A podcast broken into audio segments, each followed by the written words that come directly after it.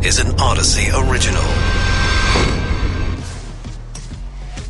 This is KNX In Depth. I'm Mike Simpson. I'm Charles Feldman on the menu for today's show. Say you're a college student. Say you spent a semester or more at home learning online because of the pandemic, and say you now want some of your money back. Well, that's the situation with some UCLA students, and we will go in depth. It's North versus South, Northern California versus Southern California, that is. Why has the pandemic seemingly hit Southern California harder? We'll check it out. And COVID shots for babes in arms, or in this case, arms of babes.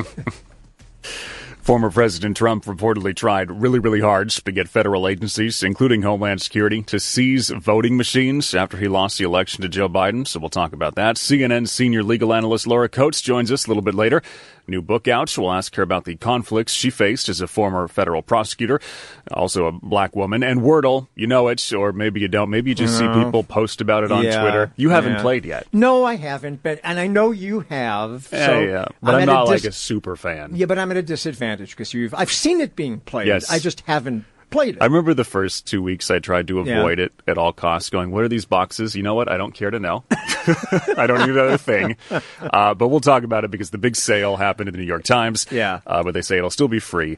Uh, so that's it uh, towards the end of the show. Okay, so let's start though with UCLA uh, and some students who they say they want some of their money back. Why? With us is Quinn O'Connor, fourth year theater student and co-founder of the Disabled Student Union at UCLA, which co-organized a sit-in protest. Uh, Quinn, thanks for being with us. So, uh, what's the case for getting some of your money back? Yes. Um, so we currently have two really um, big campaigns going on. One is um, getting certain student fees back, especially throughout the whole pandemic. There were a lot of facility fees, like um, the Wooden Gym Center, et cetera, et cetera, where students were still being charged throughout the entire pandemic for those fees, even though we weren't using those facilities. And the those campaigns are calling for refunding of those student fees. And honestly, in my opinion, I think you know Chancellor Gene Block can take a little pay cut during the pandemic to help um, kind of remedy that. Because in the end, I know that those facility fees do um, actually benefit a lot of staff members at UCLA that are kind of more um, mid-range salaries. So we do recognize that. But on the other hand, um, the Disabled Student Union, as well as a lot of um, students of color and those organizations have been collaborating on a mass sit-in protest currently advocating for increased remote access to our classes as well as a lot of um, outstanding kind of exploitation of students of color at the university, and that is currently what we are sitting in and protesting for.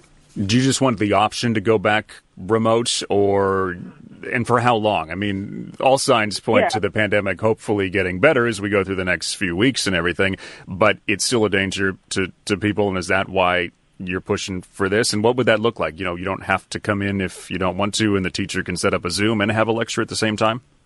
Yeah, so basically, like, uh, yeah, at its core, um, you know, opening up a Zoom room to basically make sure that the students who, like, we're paying, you know, tens of thousands of dollars for this education at UCLA, so we believe that we have the right to choose how we can best learn. And this isn't just a disabled student issue; it's also, you know, students with dependents who still, you know, aren't vaccinated fully yet, with young children who don't feel safe going in person. Um, yeah, at its core, opening up a Zoom room for a lecture so that people can come in if they deem that the safest way for them to learn that day. That's basically what we're advocating for. But also, throughout the pandemic, right. UCLA has outfitted many of their lecture halls with these really fancy cameras and which really make it very easy to live stream uh-huh. and record lectures, but they're just not um, making professors do that right so, now. so, so, so, Quinn, just I, so I, I get what you're saying here. Uh, it, it, sounds like what you're advocating is basically two different pay systems, right? Uh, for those who are going to class,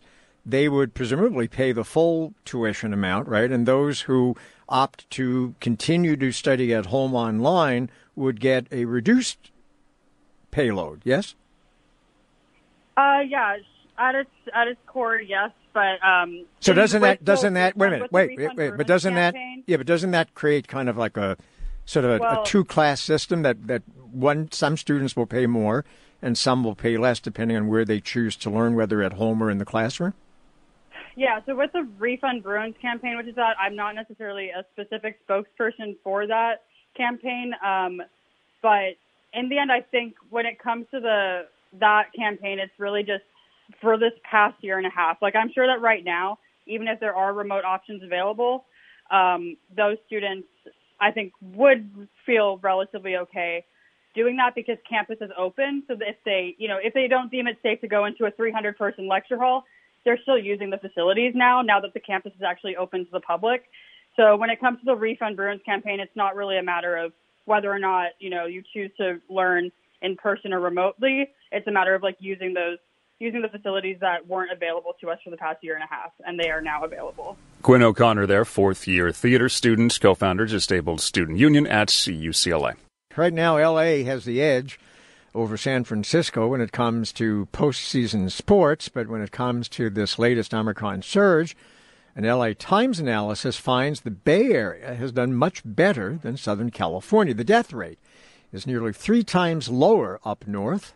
Dr. Robert Kim Farley is a professor of epidemiology and community health sciences at UCLA. Doctor, thanks for being with us. So, why is that the case? Is it a fluke? Hi, uh, Mike and Charles. Good to be back with you today. Well, no, it's not a fluke. It's really probably driven primarily by the issue of vaccination. As you point out, we have about 11 deaths per 100,000 in Southern California, where it's only, uh, if you will, four per 100,000 in the Bay Area, about a third difference. But if you look at it in terms of vaccination, uh, the Bay Area is 82 to 84% vaccinated and 50% boosted, where we're sitting here at around 70% vaccinated and only a third boosted. So I think that's probably one of the big drivers of this. And it is both, right? It's the first set and then the discrepancy among the boosters and boosters, especially important when it comes to Omicron. Yes, you're exactly right. You know, uh, basically with the uh, just the two doses, for example, of Pfizer, you had about 81% protection for hospitalization, but that drops to about 57% after six months. But if you get boosted, it goes back up to 90% protection. So that's again a, a very good point that you're bringing up. Boostering is now really an essential part of vaccination. Okay, so let's say that uh, because there's a higher vaccination rate, which there is, as you just pointed out in the Bay Area, and that accounts for why the pandemic has not been as harsh up there as it has been down here. That still begs the question why is that the case? Why have they been far more successful at getting the population vaccinated than we are here? I think there are different demographics involved. I think that, for one thing, uh, you know, they also have other things that go on. For example, the more white collar workers in the Bay Area that can uh, have the luxury, if you will, of being uh, able to work remotely, where that's not so common here in uh, Southern California. Many uh, agricultural workers, uh, people have to be on the front line, meat packing plants, things like this, uh, put them at higher risk. So I think that's one thing to realize is that demographic is a bit different in the two. So when people point to the Bay Area and they say, you know, masks are coming off in some of these settings, uh, we can't make that comparison or jump ahead to that point here in LA just yet. It's going to take us uh, a longer amount of time to, to get to that kind of a place.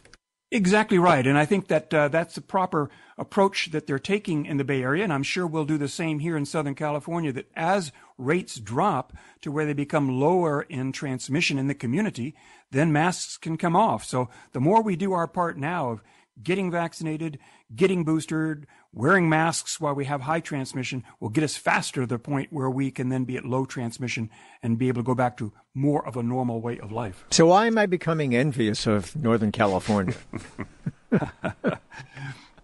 Well, there's a lot to be said for the Golden Gate Bridge.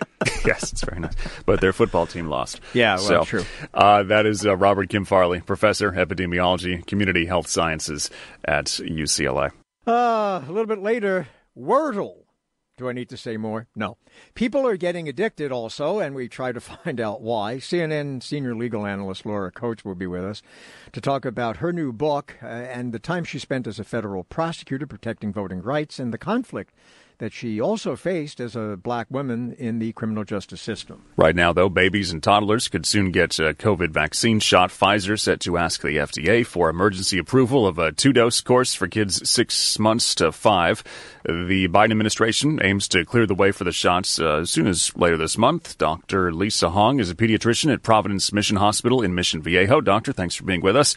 So, exciting news for parents of uh, little ones, uh, we assume. But take us through the point to how we get got here? Because wasn't there some discussion that the two doses, uh, when studied, wasn't enough, and they were looking at three? That's correct, Mike. Um, the Pfizer had gone through a long, vigorous study, and it sounds like today they're ready to submit some of that data. And you're absolutely right. The dose that they're shooting for is actually three micrograms, which is less than even the dose for kids five and up, and only a third of what we adults would get. So it's a much smaller dose. And what they found uh, last, or I guess two months ago, was that for a certain age group, for the two years to four years, it didn't seem to have the same uh, response that we saw with the older kids. But the two, the six months to two years, it did have a significant response. Despite this, though, they will be submitting it for authorization with the anticipation that we may need a third dose just to boost those first two doses. Okay, so one would think that because of the pandemic, that parents would be once a, a vaccine is available for, for babes, that they would be you know, lining up to get the shots. But I'm sure you've seen the same polls that I've seen, and that doesn't seem to be in the cards. Now, maybe that'll change, but right now, an awful lot of parents are very skeptical about having their children, young children, vaccinated. So you're a pediatrician. What's your, and I hate to be this crude, but what's your sales pitch to them? We see a mixed bag. Like you said, we do have some, some parents who are a little more hesitant and some who are very excited. It is a very promising vaccine. We've seen it we've seen the effects of it in the older kids, in the teens, and in the adults. What's important to remember is that despite the vigorous response that we're expecting and did not get as much of in the two years to four years, it is a very safe vaccine. That under, uh, um, you know, what bottom line, it is safe. So we are seeing that, uh, especially in the older kids, it is helpful. So I would recommend it because not only will it prevent kids from getting sick, it also prevents uh, our kids from spreading it to the rest of the community as well. And it, it's a big um, ripple effect because if our kids, especially kids that are younger in preschool, when they get sick, then they have to be home. They can get their teacher sick. Daycare, daycares can close down. Parents are missing work. And also, it, uh, whether or not they have the vaccine will determine how their quarantine or isolation uh, will be affected as well. So, I, while there is still some uh, hesitancy because we haven't seen all the data. I think that there's also a lot of excitement. And they shouldn't let the two versus three until they figure that out discourage them, right? Because even if it's not, you know, the outcome that everyone was super hoping for, which would be a really high level, the two probably at least gives you something, right? Some baseline. And then if you're going to need the third, well, then that's great. We'll get you the third later on once we've studied more of the, what happens with the third. Right. I think the idea is to at least get two on first, and in the meantime, continue to study with the third one. What's the side effect profile for, for young kids? The side effect profile seems to be really good. The main side effect, as with any vaccine, is some tenderness to the area, some fever, some soreness. But uh, what we've seen in the 5 to uh, 11, the side effects seem to be very minimal. And with even lower dose, I expect the, fi- the side effect profile to be even better. Dr. Lisa Hong, pediatrician, Providence Mission Hospital in Mission Viejo.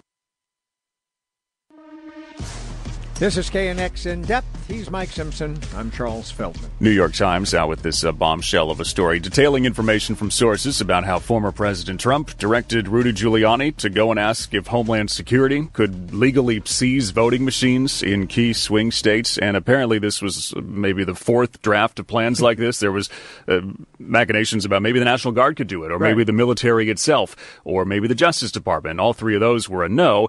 So then he sent Rudy to Homeland Security to say maybe if they could do it. Yes. Now, this report comes after a weekend when Mr. Trump declared at a rally that he just may pardon people charged in connection with the January 6th insurrection if, of course, he gets reelected president. Is this latest report evidence of criminal wrongdoing? David Katz is a criminal defense attorney, former federal prosecutor. David, thanks for being with us. So, is it? I think it clearly is um, criminal.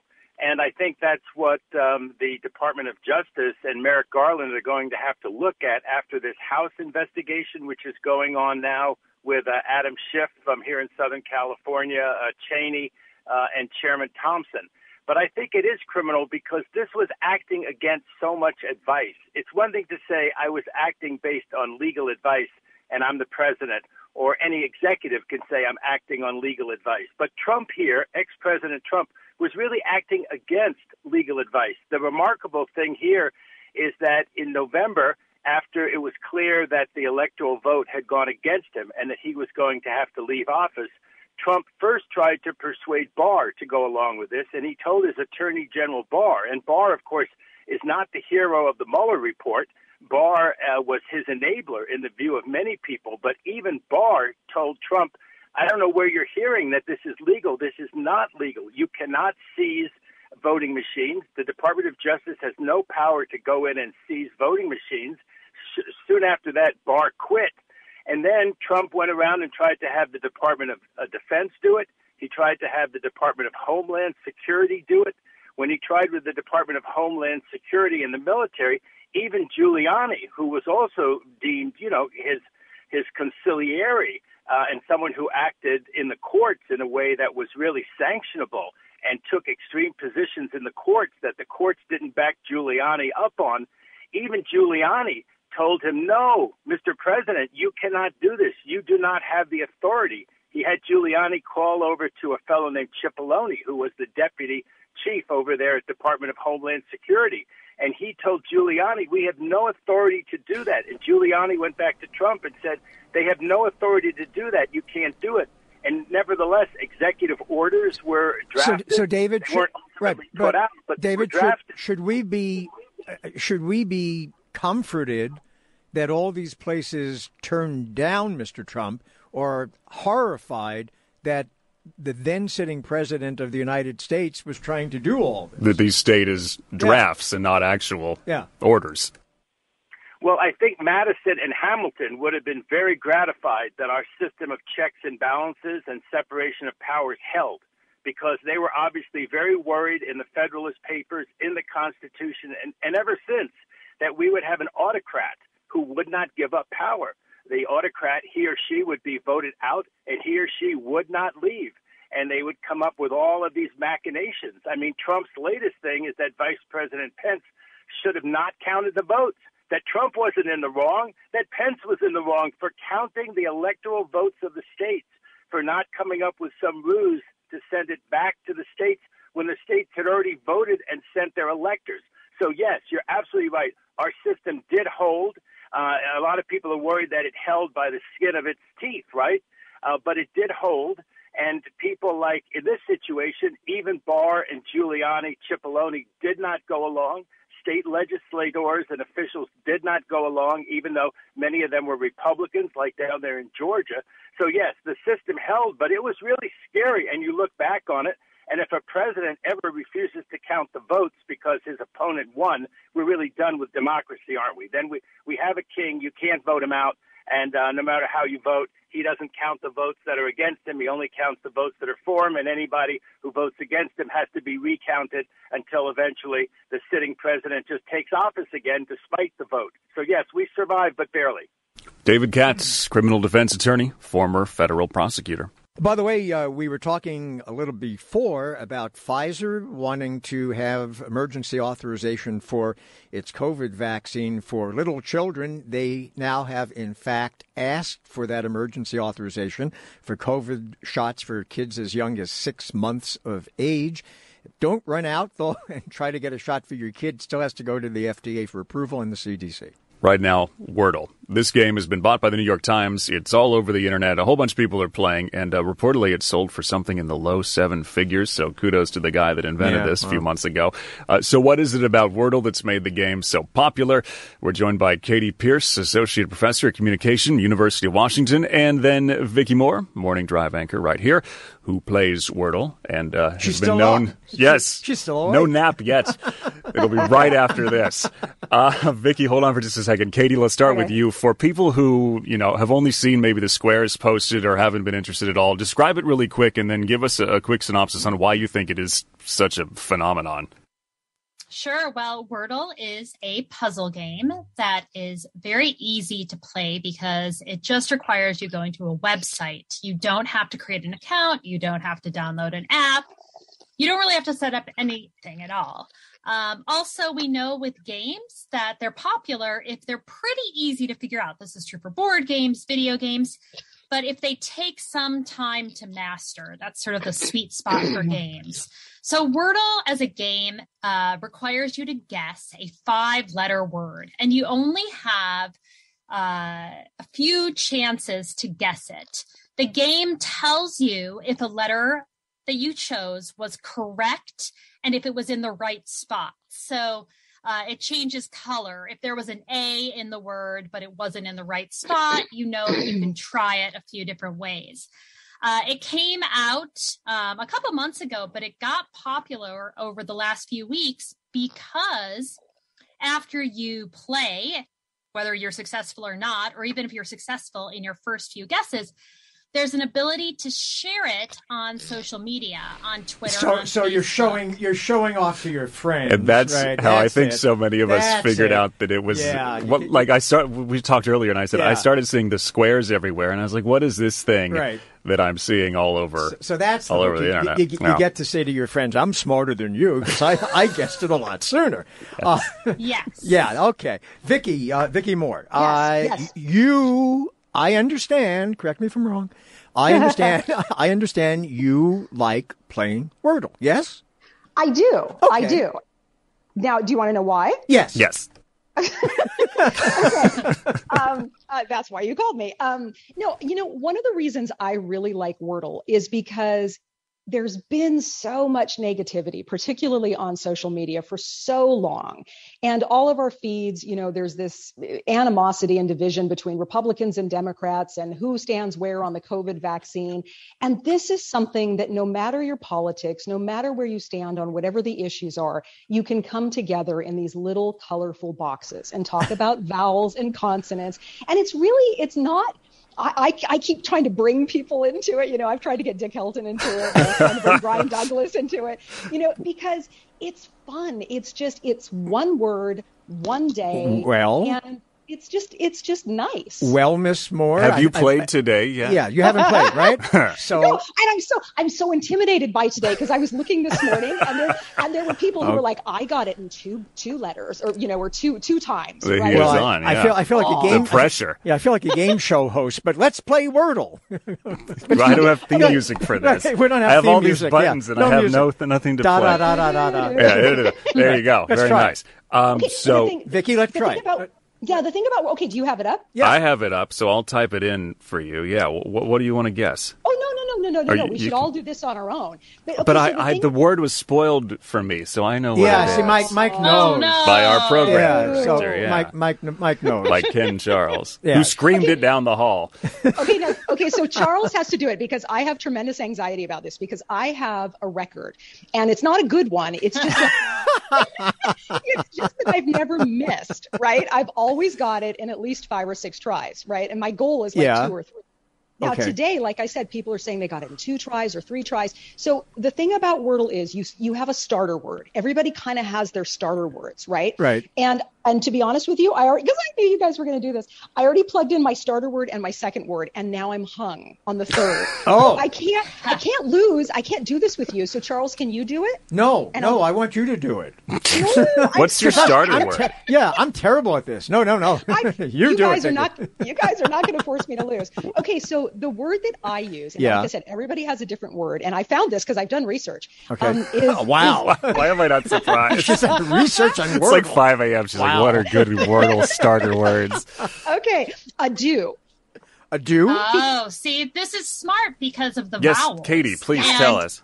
What's interesting is there are these data scientists who are trying to figure out the best word to start with. And they'll say, okay, if you start with this word, how many possible words are left? So I personally start with arise Mm. because it has R and S, and then Ah. obviously A, I, E. But I saw the other day that a do gets you all those vowels, Yeah. and then you can eliminate. But um, I, I did a quick You know, test. You know, Google. Google will fill in things for you. Yeah. And literally, if you type the word ado into Google, it says ado Wordle. So other people have been on this track. Oh yeah, yeah, yeah. and then I have I have a follow up word. I have a follow up word. Um, so because you have to get all the vowels and then you start Yeah. getting the consonants. But I'll tell you another good starter word that I researched: radio. Okay. Radio. Radio. Radio. So when when when you guess, Vicky, do you like go on social media and, and boast about it? Well, it's not see that's the thing, and I know you put it out there before as oh, you tell people they're you're better than them or you boast, and it's and it, for me it really is just sharing. I like what other people get, and it's really just you know, oh, I haven't seen that person's. Oh, they got two or they got three, and then it's like, can I do that? I really find it. It's it's camaraderie. It's it's unity. I like it. So, Katy, where does it, where, where does this go? I mean, you know, things have fads, and they kind of have a natural lifespan. Now, the New York Times bought it, so I suppose the lifespan is going to be a lot longer. But where does it go? Years. Yeah, where does it go now? Yeah, it's a good question because um, a lot of times with these sort of internet games, they come and go. People move on to something else. Um, I think that with the New York Times buying it, you know, as you said, good on this guy who just sort of created this for his girlfriend, that he made some money off of it. Great for him. And the New York Times does have a lot of these uh, puzzle games already, and obviously the crossword for many years.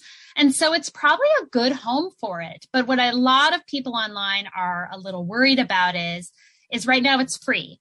Uh, the New York Times Games, I think, is about five bucks a month to belong to, and that is a barrier uh, to people using it.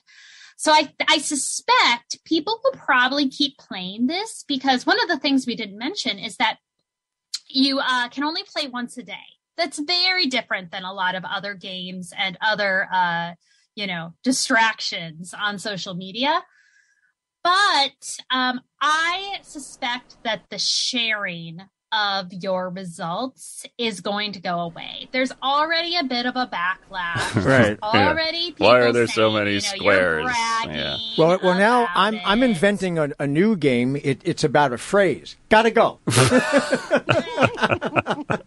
but I have one more for Vicky. Oh, are okay. you gonna? You are gonna finish today, right? Yeah. You have to Oh, keep the yeah. streak alive. I do, yeah, and I'll share it later on my on my Twitter page. Oh, we'll be looking more for it. news. There it is. Yeah. There's the plug. I'll get it. Good. Good. That was a good tease. Good tease. All right, there's Vicki. She's going to finish the word, and she'll get it today. And then Katy Pearce, associate professor at uh, University of Washington. You're listening to KNX in depth with Mike Simpson. I'm Charles Feldman. If you watch CNN, you probably have seen Laura Coates, senior legal analyst, sharing her insight on the big trials, cases, and legal dilemmas of the day.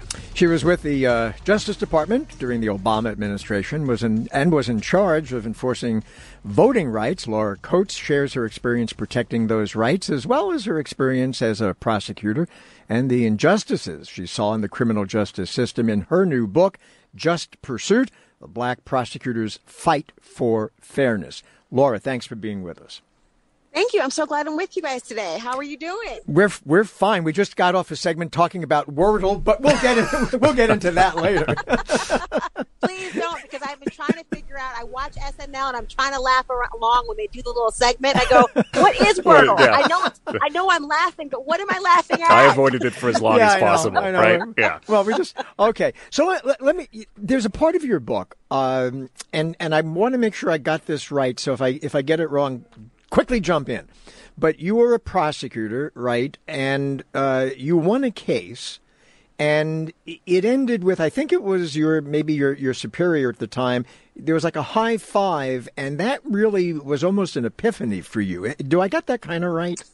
You, you did. I mean, the idea I had had sort of these battles of allegiance that I was always grappling with in a sense of sometimes, as you can imagine, your moral compass can point one direction and the orders you're given can point another. And I think that people often underestimate the nuance of the legal system and the complications where you really have to see that sometimes the pursuit of justice creates injustices. And there was one instance, at least, in the, of the many trials I did, where my supervisor said, We got another one.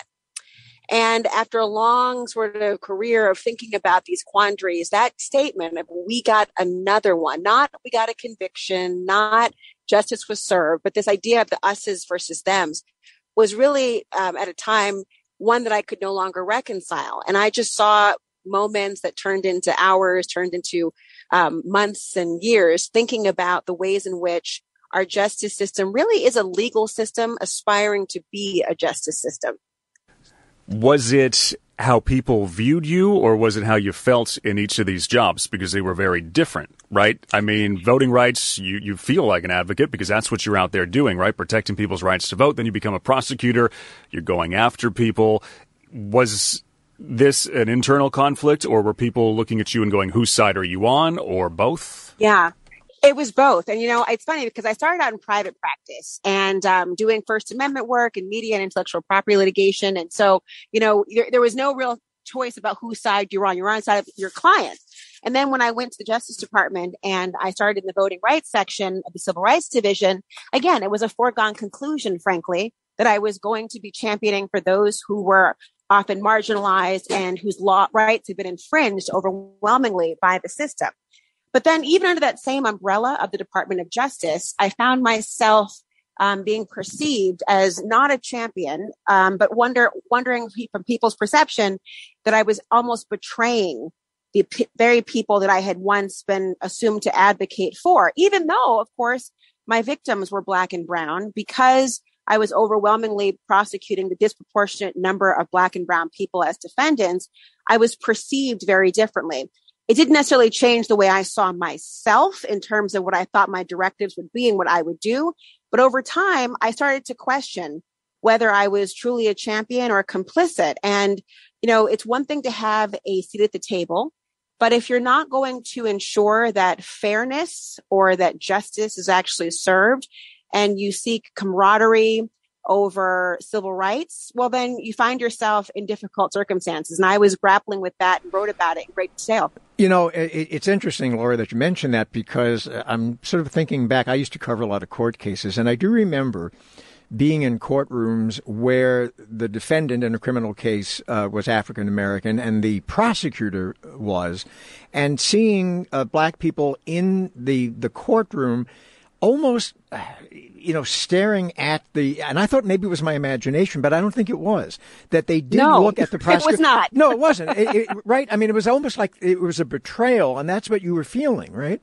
That that's how well, they yes. felt Well, yes, and you know I, I even wrote a chapter about this, and one of them is called "The Right Seat at the Table," and it was a you know a sort of a confrontation between myself and a black defense counsel, who both of us felt quite earnestly that we were on the right side of the table and the right seat at the table. Me as a prosecutor being able to exercise discretion and my lived experience informing that as much as my own uh, interpretation and understanding clearly of the law. And also um, knowing that, look, you have to have a healthy level of skepticism as you are trying to objectively pursue justice in the sense of every officer is not getting the job done perfectly witnesses you have to question the idea of whether someone's civil rights have been violated whether you're providing exculpatory evidence to try to aid in the person's defense. These are things that you know as a prosecutor you are in a proactive position to make decisions. As defense counsel you are far more reactive and you are really stepping into the the ball game when most of the consequential decisions have been made. And so I really um, focused and talked about during that one chapter in particular about tr- trying to reconcile those two notions. And um, what was the point of having a seat at the table if you didn't have the ability to wield power um, from that position? But it's a very, it can be very tense. It can be very, um, you know, a, a big struggle to be able to reconcile those two things. But also in the greater justice system, gentlemen, when you think about the ways in which, you know, how often do you have people say, well, that ought to be illegal? And there's a gap between what actually is illegal and the conduct that actually had occurred. Or the idea is that, you know what? That doesn't seem fair. And is there some way to, to bridge that gap? Is there some way to ensure that you actually are securing justice? And when you insert race and bias that come, that is, you know, that infects our justice system, frankly, and really has touched every part of our society since the beginning of this country, you know, you can't ignore its influence in our justice system as well. Laura, let's turn to voting rights. Uh, because as you point out in your book, uh, that was a big part of your professional life was was was fighting for voting rights, and there's probably now, and, and I, I I don't think I can be really fairly contradicted on this. No bigger threat to democracy in this country now than what is happening with various states trying to undo voting rights. What's your take on all that? What do you mean? Was there an issue in the United States about voting? I, did I did I miss a headline? What what what could what could you possibly be referring to? I don't know anything. Is this part of Wordle again? What yes. Yeah, it's, it's another a, Wordle quiz. It's a Wordle quiz. Yeah.